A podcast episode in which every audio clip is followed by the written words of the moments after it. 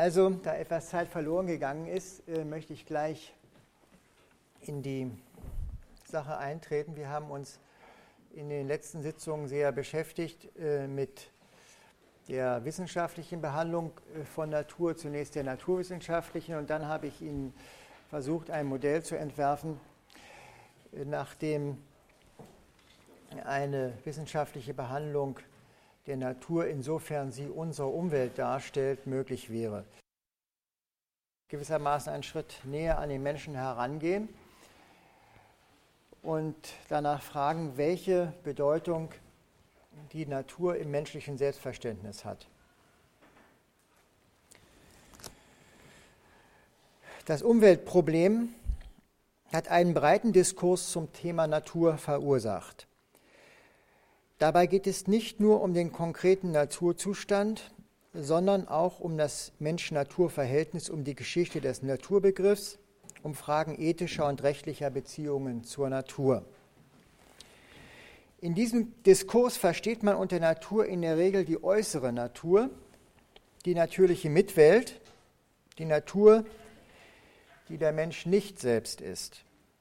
Demgegenüber habe ich vielfach versucht geltend zu machen, dass der Dreh- und Angelpunkt des Umweltproblems gerade in dem Wegsehen vom Menschen besteht, im Verdrängen der Tatsache, dass der Mensch zur Natur gehört, selbst Natur ist.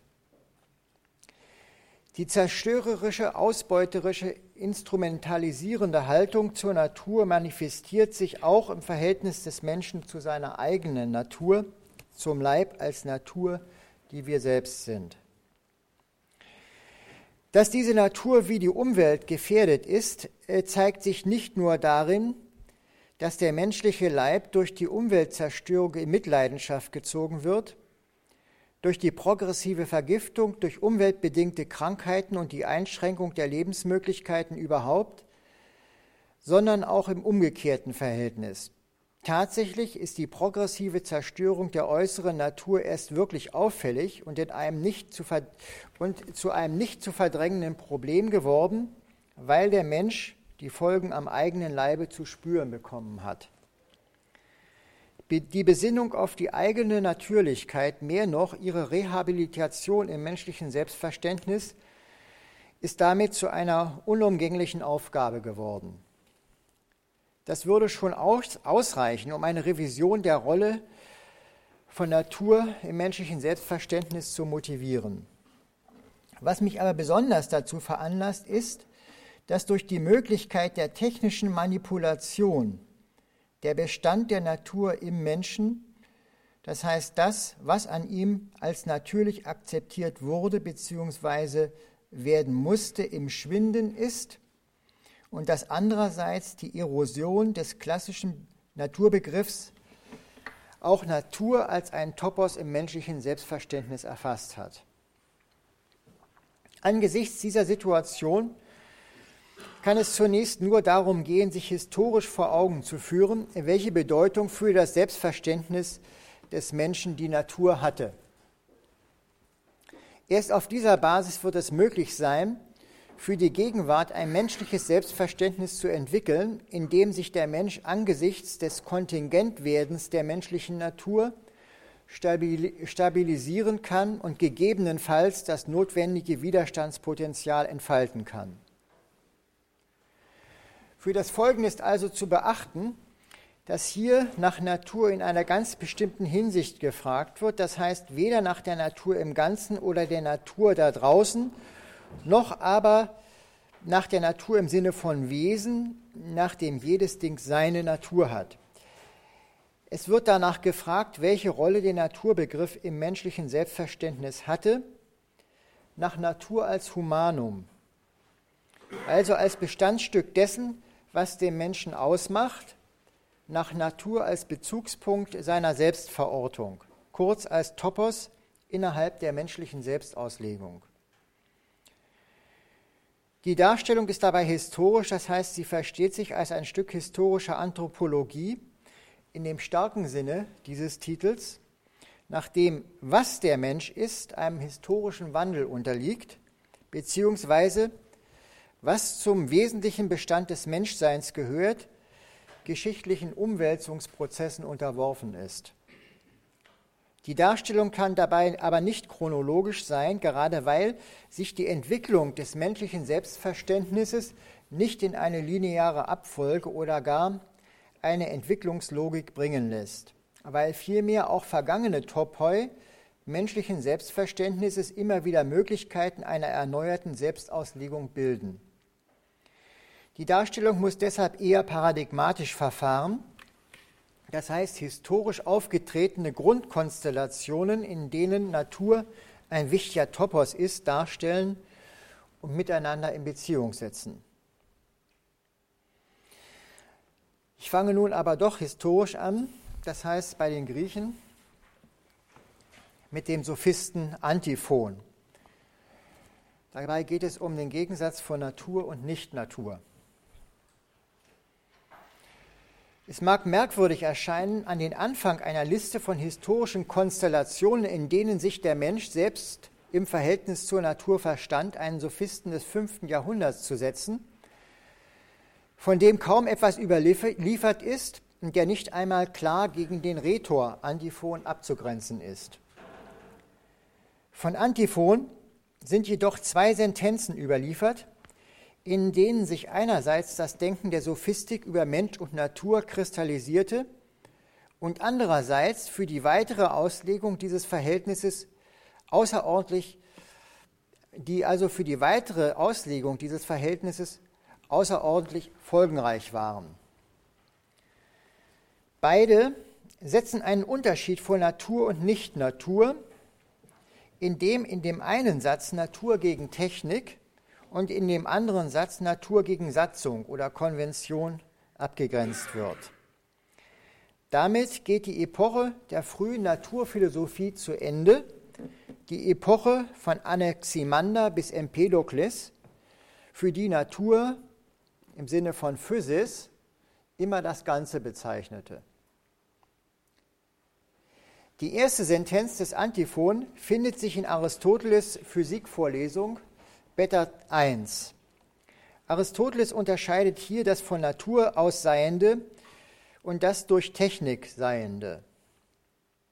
Das von Natur aus Seiende hat das Prinzip der Bewegung in sich, nämlich das Prinzip seiner Entstehung, Regeneration und Reproduktion, während das technisch Seiende dafür auf den Menschen angewiesen ist.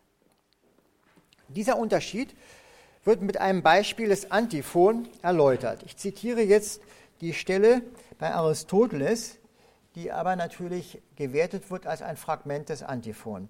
Also äh, Antiphon, der Sophist, ist äh, mit keiner vollständigen Schrift überliefert, gehört zu den Vorsokratikern, von denen eigentlich durchweg nur Bruchstücke in Schriften anderer überliefert sind. Also jetzt diese Stelle, die also wohl Antiphon ist. Wenn man eine Bettstelle vergraben würde und die Fäulnis im Holze Leben gewönne, so würde daraus keine Bettstelle, sondern Holz. Die zweite Sentenz entstammt einem längeren Papyrusfragment. Sie lautet, es wird also ein Mensch sich am meisten nutzen bei der Anwendung der Gerechtigkeit. Nein, das habe ich falsch gelesen. Es wird also ein Mensch für sich am meisten Nutzen bei der Anwendung der Gerechtigkeit haben, wenn er vor Zeugen die Gesetze hochhält, allein und ohne Zeugen dagegen die Gebote der Natur. Denn die der Gesetze sind willkürlich, die der Natur dagegen notwendig. Und die Gesetze äh, und die Gebote der Gesetze sind vereinbart, nicht gewachsen, die der Natur dagegen gewachsen, nicht vereinbart. In beiden Sentenzen wird jeweils der Natur ein anderer Bereich entgegengesetzt. Technik, also Kunst und Handwerk, und Satzung, also menschliche Konvention von der Sprache bis zu den Gesetzen, die gesellschaftliche und politische Ordnung. Die Konstellation, die damit geschaffen ist, wurde für einige der bedeutendsten Ausprägungen des Selbstverständnisses des europäischen Menschen maßgeblich. Umso wichtiger ist es, sich sogleich klarzumachen, dass diese Konstellation dem Menschen durchaus nicht eindeutig einen Platz, einen Platz zuweist, im Gegenteil seine Verortung in verschiedener Weise zulässt. Deutlich ist zunächst, dass die Trennung von Natur und Kultur offenbar am Menschen vorgenommen wird. Damit ergibt sich als erste Möglichkeit, ihn an der Grenze von Natur und Kultur anzusiedeln. Das kann verstanden werden, indem man dem Menschen selbst ein doppeltes Wesen zuschreibt. Er ist teils Natur, teils Kultur oder er ist gar zwei Menschen. Diese Konstellation findet sich etwa schon bei Aristoteles, indem er dem Menschen zu seinen natürlichen Seelen, die für Wahrnehmung, Ernährung, Reproduktion zuständig sind, also die Materie zum Organismus organisieren, noch eine unsterbliche Geistseele zuordnet. Diese Konstellation äh, findet sich auch im Christentum, wenn in Analogie zu den zwei Naturen Christi, der irdischen und der himmlischen, auch von einem zweifachen Menschen, einem alten und einem neuen Adam gesprochen wird. Sie findet sich ebenso bei Descartes in der Rede von der Res extensa und der Res cogitans, die zusammen den ganzen Menschen ausmachen. Oder bei Kant in der Rede vom Menschen als Naturwesen und dem Menschen als intelligiblen Wesen. Die Zweiheit kann aber auch als gefügte Einheit verstanden werden, wie in der großen Tradition der Definition des Menschen als animal rationale. Schließlich kann der Mensch sich selbst als Grenzlinie der beiden Reiche von, Natur und Kultur oder Natur und Geist verstehen als Horizont, wie es bei Thomas von Aquin heißt. Die Möglichkeiten der Konstellation sind damit aber noch nicht erschöpft. Es ist nämlich durchaus auch möglich, den Menschen ganz auf die Seite der Natur zu ziehen und die Kultur als sein natürliches Produkt anzusehen. Kultur auszubilden ist die menschliche Natur, wie es zur Schnecke gehört, ein Schneckenhaus zu bilden. Man kann also den Menschen einseitig auf die Naturseite ziehen, wie im Naturalismus, oder sein eigentliches gerade in der Loslösung und Verabschiedung von der Natur erkennen. Damit wäre der Mensch Schöpfer seiner selbst ein Kulturprodukt. Die geschichtliche Innovation des Antiphon besteht aber nicht nur in der Schaffung der Konstellation von Natur und Kultur, sondern darüber hinaus darin, dass beide in ein normatives Verhältnis gesetzt werden. Die Konstellationen, die dabei möglich sind, erwiesen sich in der Geschichte auch als vielfältig.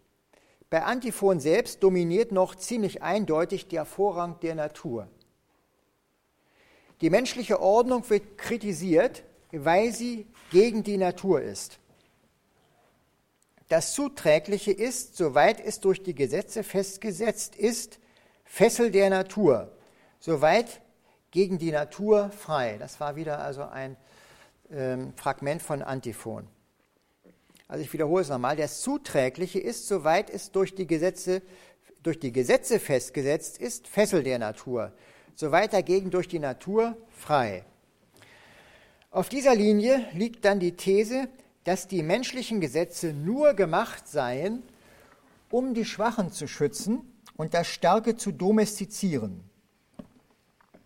Von Platons Dialog Kallikles bis zu Nietzsches Genealogie der Moral lässt sich diese Linie der Interpretation verfolgen. Umgekehrt ist aber die Kritik menschlicher Satzung durch die Berufung auf Natur auch zu einem Ursprung universalistischen Denkens in der Moral und im Recht geworden. Gegen die Unterschiede der Herkunft und der Abwertung des Fremden aus ethnozentrischer Perspektive steht Antiphons Satz,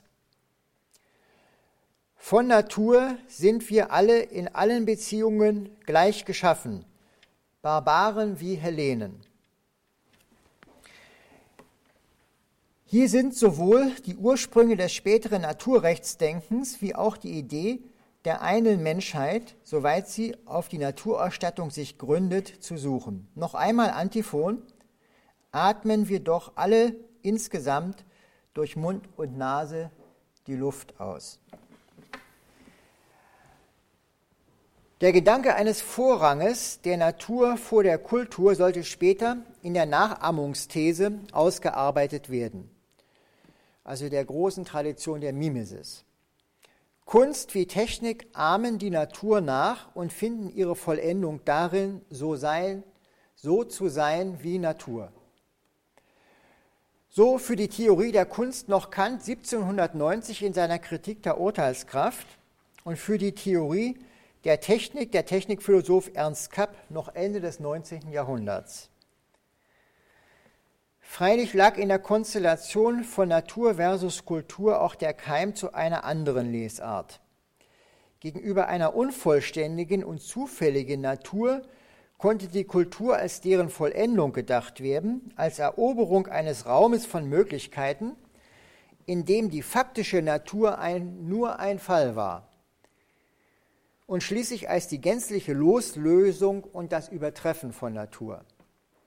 Der Mensch selbst fand sich in dieser Konstellation je nach Lesart als domestiziertes Tier oder als aristokratische Bestie, als Schüler, der von Spinnen und Muscheln zu lernen habe oder als prometheischer Übermensch. Soweit also der Anfang bei Antiphon. Er wird in verschiedenen paradigmatischen Ausprägungen menschlichen Selbstverständnisses wieder aufgenommen werden. Charakteristisch für sie alle wird sein, dass der Mensch sein Selbstverständnis auf dem Hintergrund einer Entgegensetzung von Natur und Nicht-Natur finden muss, einer Entgegensetzung, die er selbst schafft, einem Unterschied, der sich an ihm selbst scheidet. Natur ist in diesem Selbstverständnis eine notwendige, schlicht vorausgesetzte Bezugsinstanz. Natur ist das Gegebene, das, was von selbst da ist und als solches gut. Es ist der vom Menschen unabhängige, der selbstständige Bereich. Historisch gesehen kann man sagen, dass dieses Naturverständnis das erwachende Selbstbewusstsein des prometheischen Menschen spiegelt, das Bewusstsein, dass er in Kunst, Handwerk und gesellschaftlicher Ordnung seine eigene Welt schafft.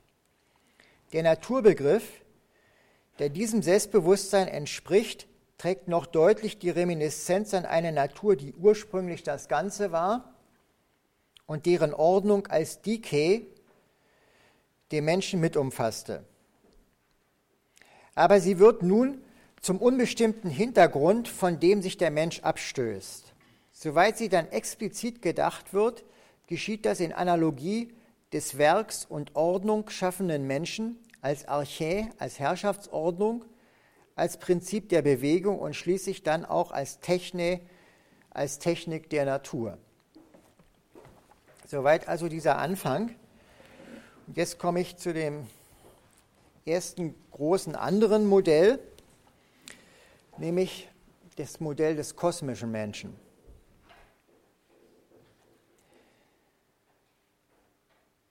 Das vorsokratische Erbe, nach dem Natur das Ganze des Seienden bezeichnet, bestimmt auch eine andere bleibende Figur menschlichen Selbstverständnisses.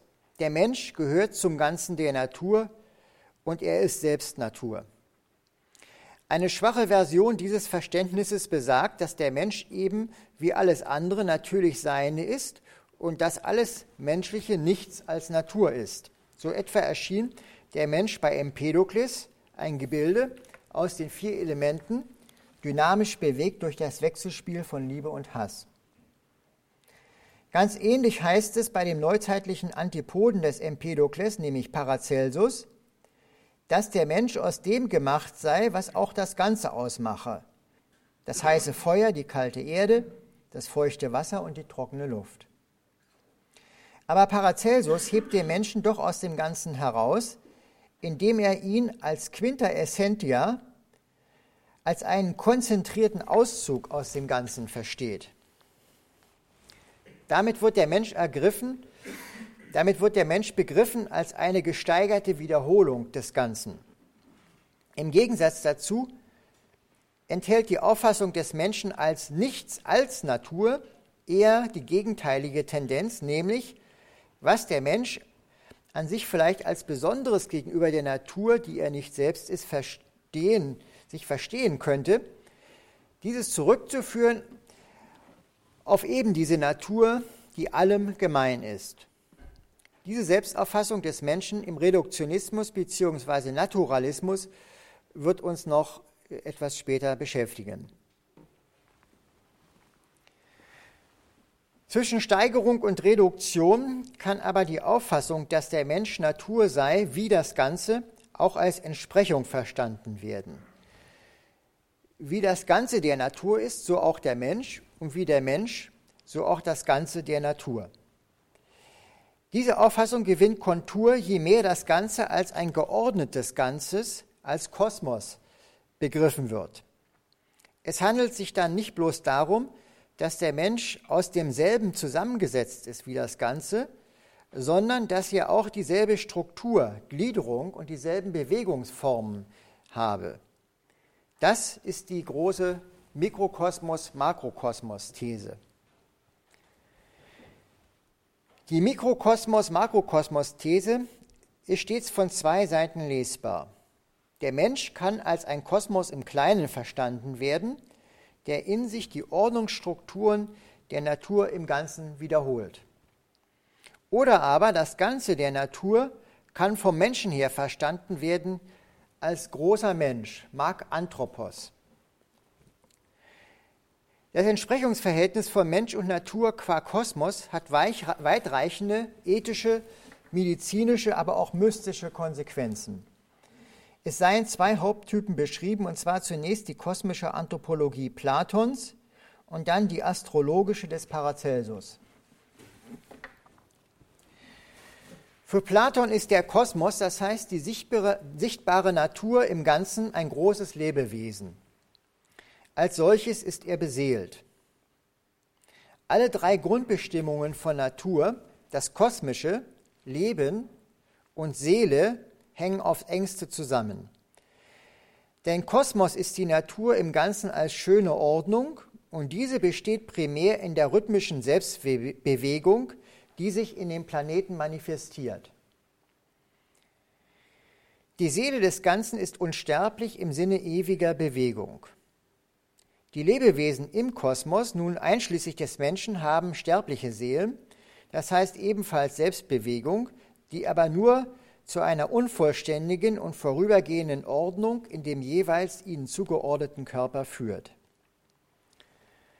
Außer der sterblichen Seele hat der Mensch aber auch eine unsterbliche, häufig auch mit Vernunft oder Logos gleichgesetzt.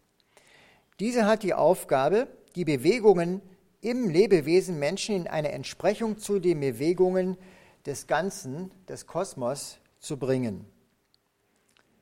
Die Abweichungen werden von Platon einerseits auf den Anteil der Materie am Ganzen des Lebewesens zurückgeführt, andererseits aber auch darauf, dass der Mensch nicht autark ist und in seiner Selbstbewegung beispielsweise durch Sinneseindrücke beeinflusst ist. Mit wachsendem Alter, meint Platon, tritt hier eine Beruhigung ein und damit ein höheres Maß an inneren Bewegungen. Ich zitiere Platon aus dem Dialog Timaios verfolgen die Umläufe ihre eigene Bahn und gewinnen mit fortschreitender Zeit mehr Festigkeit, dann werden schon die Umläufe der einzelnen Kreise richtig ausgerichtet auf die Form ihres natürlichen Ganges und sorgen dafür, dass ihr Besitzer vernünftig wird.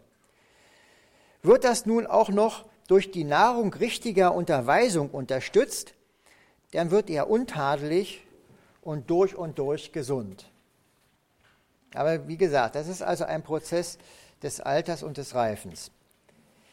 Die Entsprechung zwischen Mikrokosmos und Makrokosmos ist zwar nach Platon natürlich, aber sie ist nicht einfach gegeben, sondern muss überhaupt erst erreicht werden. Dieses Erreichen ist teils ein Prozess der Reifung, teils ein pädagogisch-ethisches Programm. Menschsein wird von Platon also als eine Entsprechung zur kosmischen Ordnung gesehen.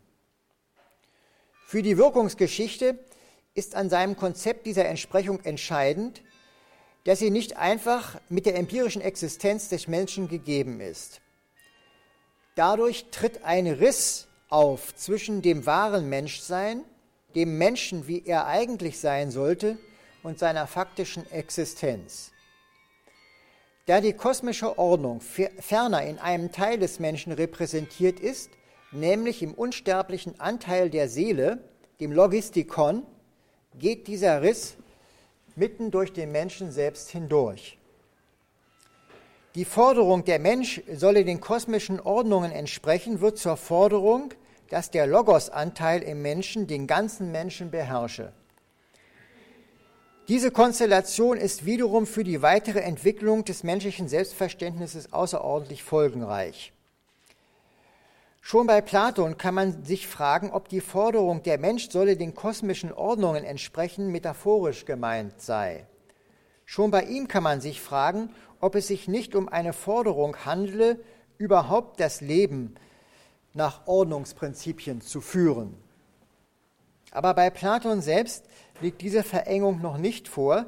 Vielmehr hat ja seine Forderung ihre Basis darin, dass er diese Ordnungsprinzipien in der Gesamtnatur, insbesondere in der Ordnung des Himmels, realisiert sieht. Insofern kann vernünftiges Leben bei Platon auch, auch noch heißen, im Einklang mit den natürlichen Rhythmen zu leben. Auch dieses Konzept hat eine Tradition bis in unsere Gegenwart. Wo immer man dagegen nicht mehr wie Platon die Vernunft im Makrokosmos realisiert sieht, schlägt auch im Selbstverständnis des Menschen das Verhältnis von Vernunftordnung und Natur ins Gegenteil um. Dann werden als Natur die chaotischen Tendenzen des menschlichen Leibes, seine Affektionen und Begierden gesehen und der Vernunft als dem Nichtnatürlichen entgegengesetzt. Bei Platon ist die Entsprechung zwischen Mensch und Kosmos eher eine normative Forderung als eine faktische Feststellung. Gerade in diesem Punkt unterscheidet sich das Mikrokosmos-Makrokosmos-Konzept des Paracelsus radikal von dem Platons. Auch für Paracelsus ist der Kosmos im Ganzen ein Lebewesen, besser gesagt ein Organismus.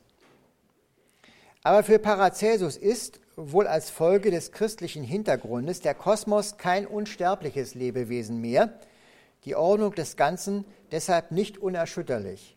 Vielmehr kann auch der Himmel krank sein.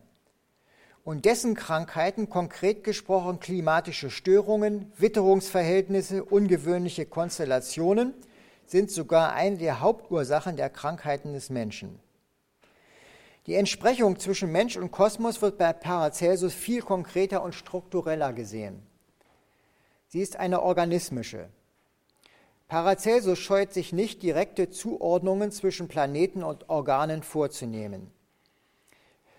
Es entspricht dann dem Jupiter die Leber, dem Mond das Hirn, der Sonne das Herz, dem Saturn die Milz, dem Merkur die Lunge, dem Venus die Niere, dem Mars die Galle. Diese Zuordnungen sind medizingeschichtlich vor allem deshalb wichtig, weil sie den Übergang bildet, weil sie den Übergang bilden von einem Konzept, nach dem Gesundheit und Krankheit sich als Mischungsverhältnisse der vier Säfte im Körper darstellte, zu einem Konzept der Organfunktionen, ihres Zusammenspiels und ihren möglichen Störungen. Die Entsprechung von menschlichem und kosmischem Leib ist eine der funktionellen Organisationen. Ich zitiere Paracelsus aus dem Volumen Paramirum. Also diese beiden Konstellationen, sie sind beide gleichen Laufs und gleicher Übung, jeglicher in seinem Firmament. Die Zuordnung von Organen und Planeten wurde gegen, wegen der Verbindung zur Astrologie und Alchemie und damit zu den sieben Metallen auch zur Basis der homöopathischen Pharmakologie. Der kosmische Organismus und der menschliche Organismus sind in sich funktional geschlossen. In Abwehr der traditionellen Astrologie betont Paracelsus immer wieder die Freiheit des Menschen gegenüber himmlischen Aspekten. Ich zitiere äh, Paracelsus aus, wieder aus dem Volumen Paramirum. jetzt also die himmlischen Aspekte, sie gewaltigen uns nichts, sie gewaltigen nichts in uns, sie bilden uns nichts ein, sie ärgern uns nicht, sie inklinieren uns nichts, sie sind frei für sich selbst und wir sind frei für uns selbst. Das bedeutet aber nicht, dass die Himmel bzw. die Gestirne keinen Einfluss auf die Menschen hätten und das Wissen davon, was am Himmel geschieht, nicht wichtig wäre für die Lebensführung und die Therapie. Im Gegenteil, muss für Paracelsus der Arzt zuallererst Astrologe sein. Der Grund dafür liegt darin, dass der menschliche Leib nicht autark ist und trotz aller funktionalen Geschlossenheit seines organischen Lebens für den Unterhalt dieses Lebens aus, auf den Austausch mit der Welt angewiesen bleibt. In dieser Hinsicht muss man sagen, dass Paracelsus den Leib, und das heißt für ihn den ganzen Menschen, gerade in seiner Offenheit und Ausgesetztheit gegenüber kosmischen Einflüssen darstellt. Der Grund für diese Ausgesetztheit liegt ebenfalls in seiner Existenz als Mikrokosmos. Nun aber verstanden in jenem anderen Sinne, der schon erwähnt wurde, dass er nämlich Quinta Essentia, Einheit und Auszug aus allen vier Elementen ist. Seine Existenz verstanden als alchemischer Prozess, bleibt auf den ständigen Austausch mit den Elementen angewiesen, auf die Erde als Nahrung, auf das Wasser als Getränk, auf die Luft als Medium des Atmens und auf das Feuer als das Medium des Geistes, des geistigen Leibes, wie es genauer nach Paracelsus heißen müsste der Mensch ähm, bleibt also auf den Austausch mit den anderen Elementen angewiesen. Und das heißt eben, äh, dass er auf, wie eben Paracelsus sagt, äh, auf die Ausdünstungen des Himmels sensibel ist. Das ist das, was ich schon erwähnt habe, dass eben äh, die so Krankheiten des Himmels, die eben dann Witterungsstörungen, auch jahreszeitliche Störungen und so weiter darstellen, eine unmittelbare Wirkung auf dem menschlichen Leib haben. Also äh, die große Mikrokosmos-Makrokosmos-Beziehung bei Paracelsus ist eigentlich dann als eine, auch eine empirische zu sehen. Es ist eine, eine, eine direkte Wirkung äh, von dem Makrokosmos auf den Mikrokosmos festzustellen.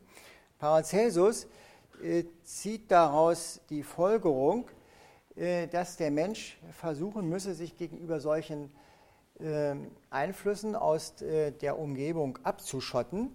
Das heißt, er empfiehlt gewissermaßen diätetische Maßnahmen, Hygiene und so weiter. Das heißt, äh, wir haben also bei Paracelsus gleichzeitig den Anfang einer äh, Betrachtung des menschlichen Leibes von der Art, dass der menschliche, das menschliche Leben so geführt werden soll, äh, dass der Mensch durch Disziplinierung, hygienische und diätetische Maßnahmen sich gewissermaßen in den Griff bekommt und sich gegenüber der, seiner Ausgesetztheit, ähm, die er im Prinzip gegenüber dem Kosmos hat, wehrt. Gut, damit wäre also ein Modell äh, dieser äh, kosmischen Beziehung zwischen Mensch und Natur formuliert, der große Mikrokosmos-Makrokosmos-Struktur.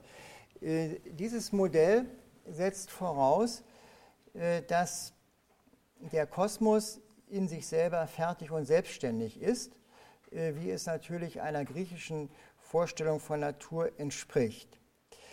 Ähm, ich möchte daran aber gleich anschließen ein anderes Modell, das dem Menschen im Kosmos gewissermaßen eine Funktion zuweist. Und das schließt prinzipiell an äh, Vorstellungen des Christentums an. Wir können feststellen, dass ähm, in der Schöpfungsgeschichte äh, dem Menschen eine gewisse Mitwirkung an äh, der Schöpfung zugewiesen wird. Diese Stelle wird Ihnen vielleicht nicht aufgefallen sein, aber Sie, Sie wissen, dass der Gott am Ende der Schöpfung alle Lebewesen äh, dem Adam bringt und äh, ihn zur Namensgebung auffordert. Man kann sagen, dass in dieser Weise dem Menschen eine aktive Mitwirkung im Schöpfungsprozess zugewiesen wird, indem er eben äh, den Lebewesen Na Namen gibt und wie es dann heißt in der Bibel und wie er sie äh, nannte, sollten sie heißen. Das heißt, der Mensch kriegt diese äh, fundamentale Funktion für die Schöpfung, nämlich das Geschaffene zur Sprache zu bringen, ins Wort äh, zu heben. Diese Tradition, dass der Mensch in der Schöpfung eine wesentliche Funktion hat und sagen modern gesprochen eine Funktion in der Evolution erhält, hat eine äh, Tradition, die sich durch die ganze europäische Geschichte durchzieht, äh, die allerdings sehr häufig eher eine Randstellung äh, hatte oder sozusagen eine Kryptotradition. Für, dafür ist als erstes die Philosophie von Jakob Böhme zu nennen.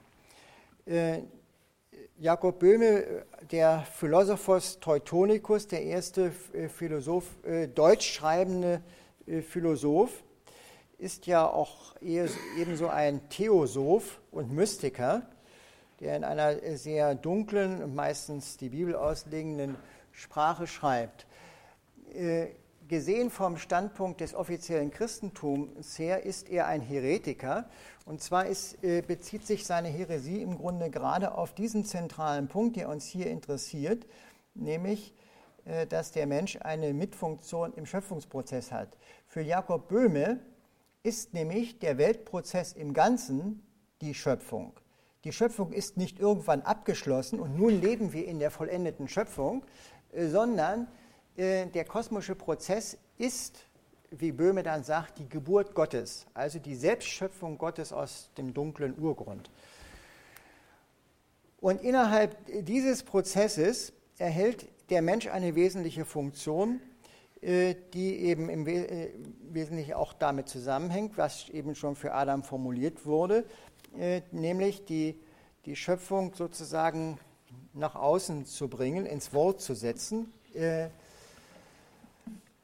der Schöpfer im Ganzen Sprache und Bewusstsein zu leihen.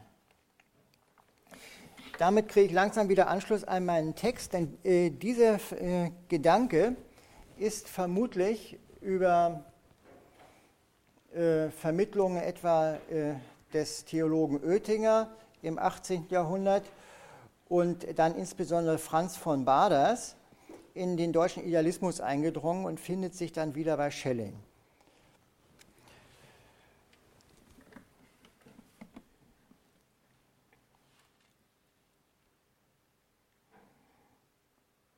Es ist natürlich die Stelle nicht so äh, schön genau zu treffen, weil es mittendrin ist. Also ähm, Schelling unterscheidet ja äh, Natura naturans von Natura naturata. Also die Natur, äh, die sich gebiert, naturans, also von naturare, gebären, und Natura naturata, das heißt die geborene Natur. Das, was wir empirisch von der Natur feststellen können, ist natürlich immer naturata. Also was der Wissenschaft zu, äh, ähm, zugänglich ist, ist immer die Natur als Produkt, als dasjenige, was schon da ist.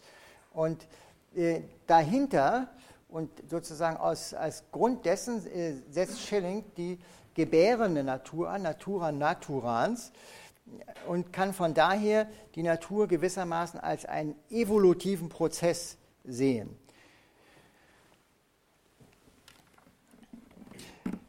Wenn Schelling Natur als Evolution denkt und damit zum Vorläufer naturwissenschaftlicher Evolutionstheorien wird, so muss allerdings beachtet werden, dass die Schellingsche Evolution der Natur sich nicht in der Zeit vollzieht. Alles, was von der Natur in der Zeit fassbar ist, ist Natura naturata. Die Evolution der Natur vollzieht sich gewissermaßen senkrecht zur Zeitachse. In dieser Evolution der Natur erhält aber nun der Mensch eine wesentliche Funktion. In ihm kommt Natur zum Bewusstsein. Das wird besonders deutlich, wo Schelling den Werdeprozess der Natur ganz böhmisch als die Geburt Gottes aus dem schwarzen Chaos definiert. Ich zitiere Schelling aus der Schrift über das Wesen der menschlichen Freiheit. Da heißt es, Diese Erhebung des allertiefsten Zentri ins Licht geschieht in keiner der uns sichtbaren Kreaturen außer im Menschen. Also das ist erstmal die Sonderrolle des Menschen innerhalb äh, der, aller Geschöpfe. Über die Manifestationen in Materie, Licht und Organismus hinaus vollendet sich die Selbstproduktion der Natur erst im Bewusstsein. Letzteres kann Schelling durchaus als Wissenschaft von der Natur verstehen. Dieser aber erfasst geistig nur die unvollkommenen Formen, zu denen die Natur faktisch gelangt ist. Da der Mensch nun aber auch Natur ist, wirkt in ihm ebenfalls die produktive Kraft der Natur. Diese kann im Genie zu Produkten führen, die an Vollkommenheit die faktische Natur übertreffen. In diesem Sinne ist es der Künstler, der den evolutiven Prozess der Natur zu Ende führt. Ich zitiere wieder Schelling.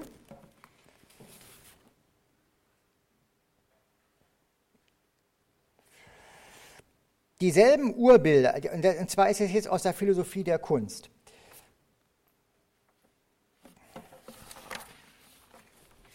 Dieselben Urbilder, von denen nach den Beweisen der Philosophie diese die wirklichen Dinge nur unvollkommene Abdrücke sind, sind es, die in der Kunst selbst als Urbilder demnach in ihrer Vollkommenheit objektiv, objektiv werden und in der reflektierten Welt selbst die Intellektualwelt darstellen. Um einige Beispiele zu geben, so ist die Musik nichts anderes als der urbildliche Rhythmus der Natur und des Universums selbst, der mittels dieser Kunst in der abgebildeten Welt, jetzt fehlt mir wieder Text, also ungefähr in der abgebildeten Welt realisiert wird. Und das zweite Beispiel, was er dann in dem Zitat bringt, ist, ist die Plastik, wo er sagt, dass also äh, der, äh, der bildende Künstler in der Plastik Urformen äh, der Natur in einer Vollkommenheit äh, zu Werke bringt, die der, zu der die Natur selbst nicht fähig ist.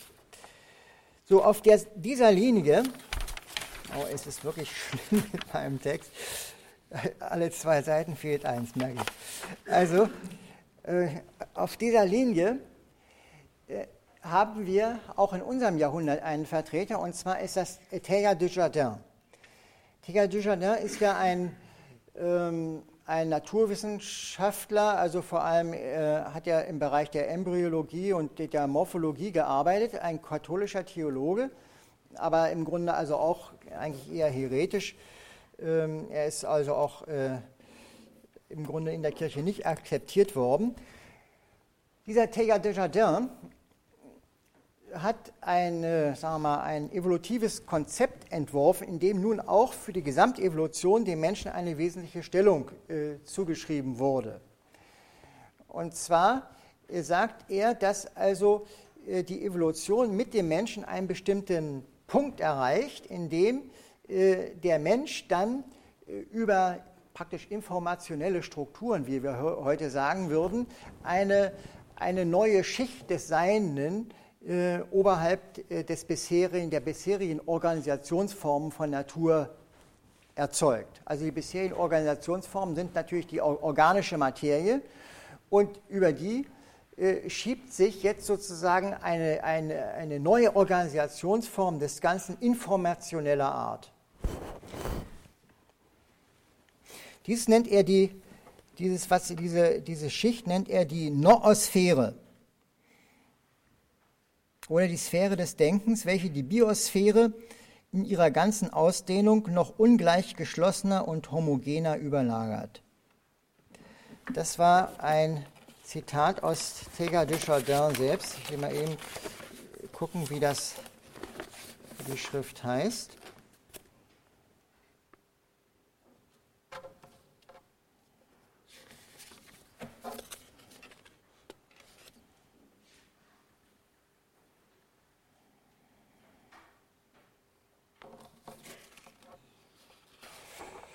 Unvollständig.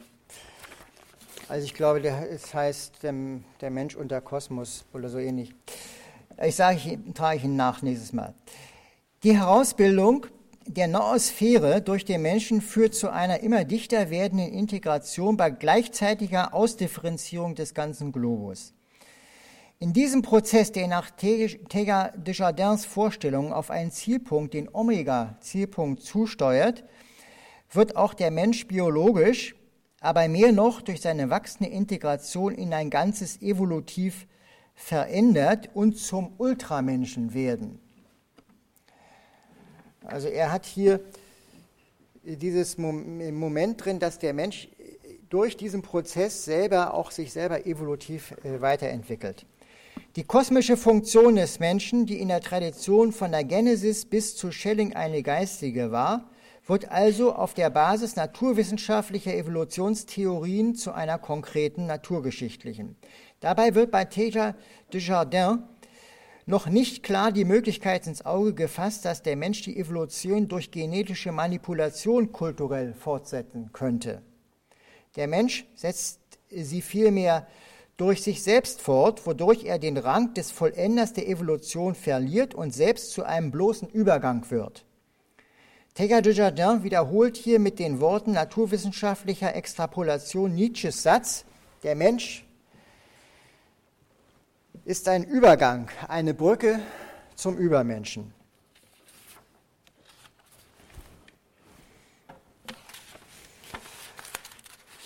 Ja, ich glaube, obgleich wir jetzt fünf Minuten gespart haben, ist es jetzt lästig, jetzt immer alle zwei Seiten die Sache hinzuzuerfinden. Deshalb würde ich sagen, ich mache mal Schluss für diese Seite. Es ist sowieso noch ein, ein, ein ganz langes Stück Text, ähm, was zu diesem Komplex gehört, in dem ich eben die verschiedene Funktion äh, von Natur im Selbstverständnis des Menschen Ihnen darstelle.